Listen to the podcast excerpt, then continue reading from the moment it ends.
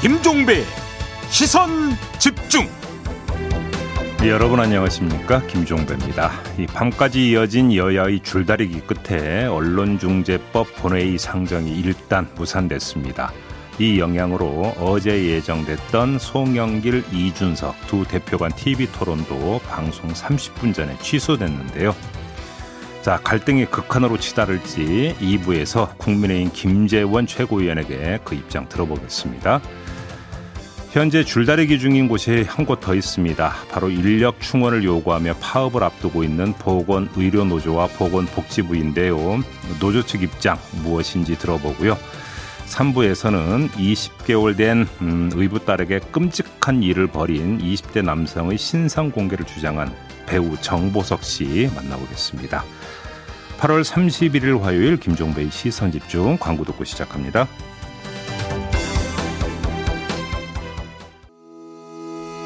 시선 집중은 촌철님들의 다양한 목소리를 기다립니다.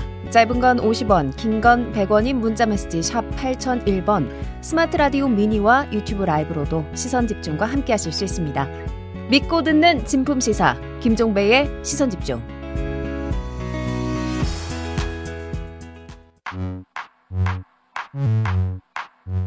뉴욕에 뉴욕 타임즈가 있다면 시선 집중에는 JB타임즈가 있다 촌철살인 뉴스 총정리 JB타임즈 네, 더 막내 작가와 함께 시선 집중의 문을 열겠습니다. 어서 오세요. 네, 안녕하세요. 8월의 마지막 날인데요. 네. 오늘도 삐딱선 정신에 입각해서 주요 뉴스 챙겨드리겠습니다. 네. 천년 진달래님이 오늘은 지각 안 했다 헤헤라고 보내주셨네요. 아 그러시구나. 반갑습니다. 네, 귀여우시네요. 지각 살짝 하셔도 돼요. 그리고 박유아님이 촌철님들 8월 마무리 잘 하시고 시원한 9월 행복 역에서 만나요 라고 인사 보내주셨습니다. 그렇게 이제 아침 저녁으로 주니까 선선하더라고요. 네. 이제 가을이 오고 있는 것 같아요. 그렇죠. 네. 자 AS 타임 가보죠. 네, 윤희수 의원의 사퇴 선언이 대선판까지 영향을 미치고 있습니다. 국민의힘 대선 주자들이 대선 후보도 부동산 검증받자 부동산만 문제냐 주식도 예금도 검증하자 이런 주장을 편다는 건 이미 전해드렸잖아요. 네. 어제 새로운 장면이 등장을 했습니다. 음. 원희룡 후보가 기자회견을 열어서 자신의 10년간의 재산 변동 내용을 공개했습니다. 네. 부동산, 예금, 채무 등 재산 변동 흐름은 물론이고요. 아내와 부모님 그리고 취업 준비생인 두 딸의 최근 부동산 거래 내역까지 공개를 했는데요.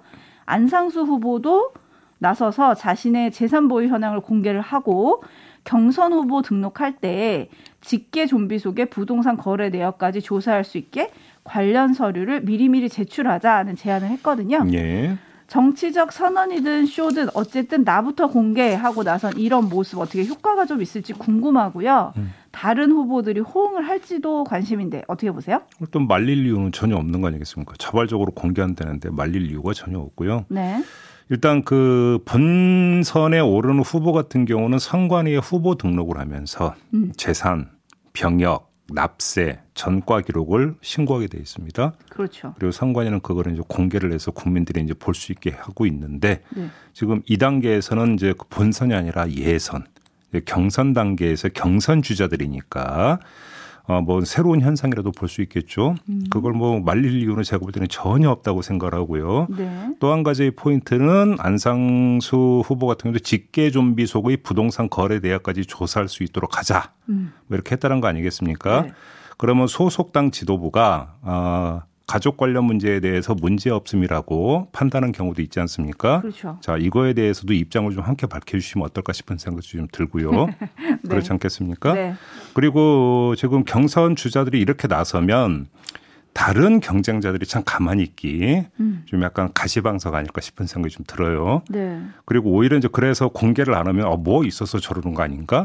음. 라고 하는 괜한 의구심을 자초를 하게 되지 않겠습니까? 네. 뭐 따라갔으면 좋겠다 이런 뭔가 그 권고의 말씀을 좀 드리고 싶습니다. 네, 근데 일단 좀 관망하면서 어차피 선관위에 등록하면 다 나오는데 뭐 이런 반응을 보이신 분들도 있긴 있었어요. 근데 이제 본선 후보가 됐을 네, 때 얘기고. 그렇죠. 네. 네, 그래서 하여튼 그런 반응들이 있었다. 뭐 이런 반응 전해드리고요. 음. 사사공구님이 네. 저는 윤석열 후보의 재산이 제일 궁금합니다. 뭐 이제 윤석열 예비 후보 같은 경우도 뭐 그 저기 반대할 이유 없다. 일단 이렇게 입장을 밝히지 않았습니까? 네. 공개에 대해서. 네. 이제 그러면 이제 언제 어떻게 공개하느냐를 한번 좀 보죠. 그렇죠. 네. 그리고 유재현님은 어우 약간 뼈를 때려주셨는데 음. 재산 많아도 상관없어요. 그걸 불법으로 재산을 축적했느냐가 문제죠. 아, 그럼요. 그 이게 문제인 거잖아요. 그렇죠? 예. 한번 지켜보도록 하고요. 음. 국민의힘 경선 후보 등록이 어제 첫날이었습니다. 네. 총 6명의 후보가 등록을 했고요. 음. 정호원 선관위원장은 경선 룰 원점 재검토를 선언을 했습니다. 음흠. 지금 역선택 방지 조항이 계속 관심이잖아요. 네. 요거는 잠시 후 민주당 경선에서 한 표를 행사하실 김재원 최고위원에게 물어보실 거죠? 네. 2부에 인터뷰가 예정이 되어 있습니다. 조금만 기다려 주시고요. 네, 그렇게 조금만 기다림을 얘기를 하면서 뉴스와 분석이 함께하는 JB타임즈 본격적으로 시작하겠습니다. 네. 첫 번째 뉴스는 오디오로 먼저 만나보시죠. 네 차례 걸쳐 마라톤 협상을 벌였지만 민주당과 국민의힘 원내 지도부는 언론 중재법 처리를 두고 결론을 내리지 못했습니다. 어제 오후로 예정돼 있던 국회 본회의도 끝내 열리지 못했습니다. 이번 회동에서도 여야가 어, 이 합의에 이르지 못했습니다. 어, 그에 따라서 예정되었던 어, 본회의는 열리기가 어렵습니다. 민주당은 징벌적 손해배상의 기준이 되는 고의, 중과실 추정 조항을 삭제한 수정안을 내놨지만 국민의힘이 받아들이지 않은 걸로 알려졌습니다. 여야는 다만 마지막 만남에선 조금 새로운 제안들이 나왔다며 오늘 오전 10시에 다시 만나 협상을 벌이기로 했습니다. 새로운 제안 관련해서 우리 당 의원들의 의견을 더 수렴한 다음 10시에 회동에서 다시 타결 지을 방을, 방안을 찾도록 할 것입니다. 네. 어제 참 줄다리기가 길었죠. 네. 야방까지 했는데 일단은 어제 이제 본회의 상정은 무산됐고요. 이제 오늘 처리하느냐 이게 관심사인데 네. 야당이 필리버스터를 예고한 상태에서 차라리 오늘 처리하는 게 전략상 더 나을 수도 있다고 볼 여지가 있습니다. 오호. 왜 그러냐면 필리버스터는 회기가 끝남과 동시에 자동으로 막을 내려야 되고요. 해당 안건은 다음 회기 첫날 처리하게 돼 있으니까 네. 이틀 필리버스터는 하루 필리버스터고 깔끔하게 끝나는 게 더 낫다. 아, 네. 이렇게 생각할 수도 있겠죠. 네. 아, 그런데 음 만약에 이런 시나리오가 가동이 된다면 가을 정기 국회가 9월 1일 이제 내일 개회가 되니까 그렇죠. 이제 바로 내일 처리할 수 있다라는 거잖아요. 네. 하지만 민주당이 이런 전략 차원에서 처리를 미룬 거라고 보기는 좀 어려워 보입니다. 음. 이렇게 보는 이유가 두 가지가 있는데요. 네. 자, 첫 번째, 이 필리버스터, 필리버스터 맞대응하는 전원위원회 카드가 있었고요. 민주당 입장에서는. 네. 그 다음에 필리버스터의 여당 의원들도 나서서 언론중재법 홍보의 무대로 삼겠다라는 의지를 드러낸 바가 있습니다. 어디서? 바로 저희 시선 그렇죠. 집중에서 누가? 김용민. 김용민 미디어 혁신특위 위원장이 밝힌 바가 있어요. 그렇죠. 예. 그러니까 필리버스터를 마다할 이유가 없다라는 게 지금 민주당의 기조였기 때문에 이걸 피하기 위해서 그러니까 그 지연 전술을 폈다고 볼 이유는 거의 없는 것 같습니다. 네. 그다음에 두 번째 더 중요한 건데요. 이 막판 협상 과정에서 고의 중과실 조항을 삭제한 수정안을 제시했다. 뭐 이렇게 지금 알려지고 있는 거 아니겠습니까? 네. 자, 처리 타이밍을 잡기 위한 전략 차원에서 처리를 미룬 거라면 굳이 이런 수정안을 먼저 내놓을 이유는 없는 거 아니겠습니까? 음, 네. 이렇게 보면 그래서 기류를 봐야 될 것 같은데요. 민주당 일부 의원 그리고 원로그룹에서 신중론을 폈다는 점 그리고 이철희 청와대 정무수석이 어제 국회를 방문해서 윤호중 원내대표를 만났다는 점 이런 걸 종합을 해보면 결국 언론중재법 처리 입장에 제동을 거는 요인으로 여러 가지 점에서 작동을 했던 거 아니냐. 음. 그래서 만약 기류가 이렇게 잡혔다면 어제의 처리 불발은 전략 구사의 결과가 아니라 제동력이 강해진 데 따른 결과다. 이렇게 네. 봐야 될 것 같습니다. 따라서 앞으로의 상황 전개는 도 아니면 모로 흐를 가능성이 있다. 도 저- 아니면 뭐. 뭐냐? 오늘 내일 처리를 못하면 언론중재법의 추진력은 상당 부분 떨어질 가능성이 농후하다라는 것이고요. 아마도 그렇겠죠? 이 처리 입장을 고수하는 쪽에서는 바로 이런 점을 우려해서 오늘 그냥 확 상정해서 그냥 처리해버리는 게 낫다. 그냥 쇳불도 당김에 빼자. 네. 이런 식으로 밀어붙일 여지도 조금은 있는데 음. 제가 볼 때는 앞쪽으로 갈 가능성이 더 있는 게 아닌가 일단 좀 이렇게 봐야 될 것 같습니다. 앞쪽이라고 한다면 지금 예를 들어서 오늘 내일 상과도로 처리할 가능성은 그렇게 높지 않아 보인다. 음. 이렇게도 볼 수 있을 것 같은데요. 네, 촌철님들 반응이 쏟아지고 있는데요. 음. 원다온님, 뭐가 이렇게 어려워? 해주셨고요.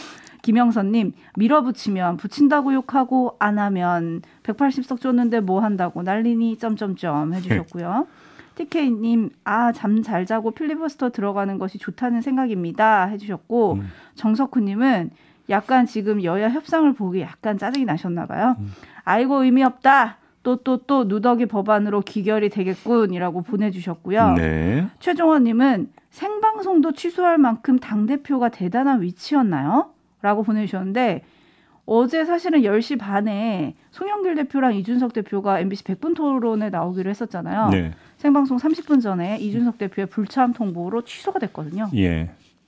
그러면서 뭐 다른 프로그램으로 대체가 됐더라고요. 네, 그러면서 일단 송영길 대표 민주당 입장에서는 이거 너무한 거 아니냐 뭐 이런 입장이 나왔고 이준석 대표를 피로, 아, 비롯한 국민의힘 쪽에서는 여당의 일방 독주가 문제다 이렇게 얘기가 나왔어요. 근데 뭐 다 지나서 드리는 말씀인데 여야가 그 합의 내지 뭐 조정이 이루어졌으면 그때는 오히려 토론의 이유가 더 없어지는 거 아닌가요? 사실은 토론하기 좋은 타이밍이었죠 어제가. 그러니까 오히려 이제 그 이 토론 타이밍이라는 것은 어, 두 입장이 강하게 충돌할 때 토론이 더 필요한 거 아닌가요? 그러게요. 그렇게 봐야 되는 거 아닌가요? 그러게요. 네.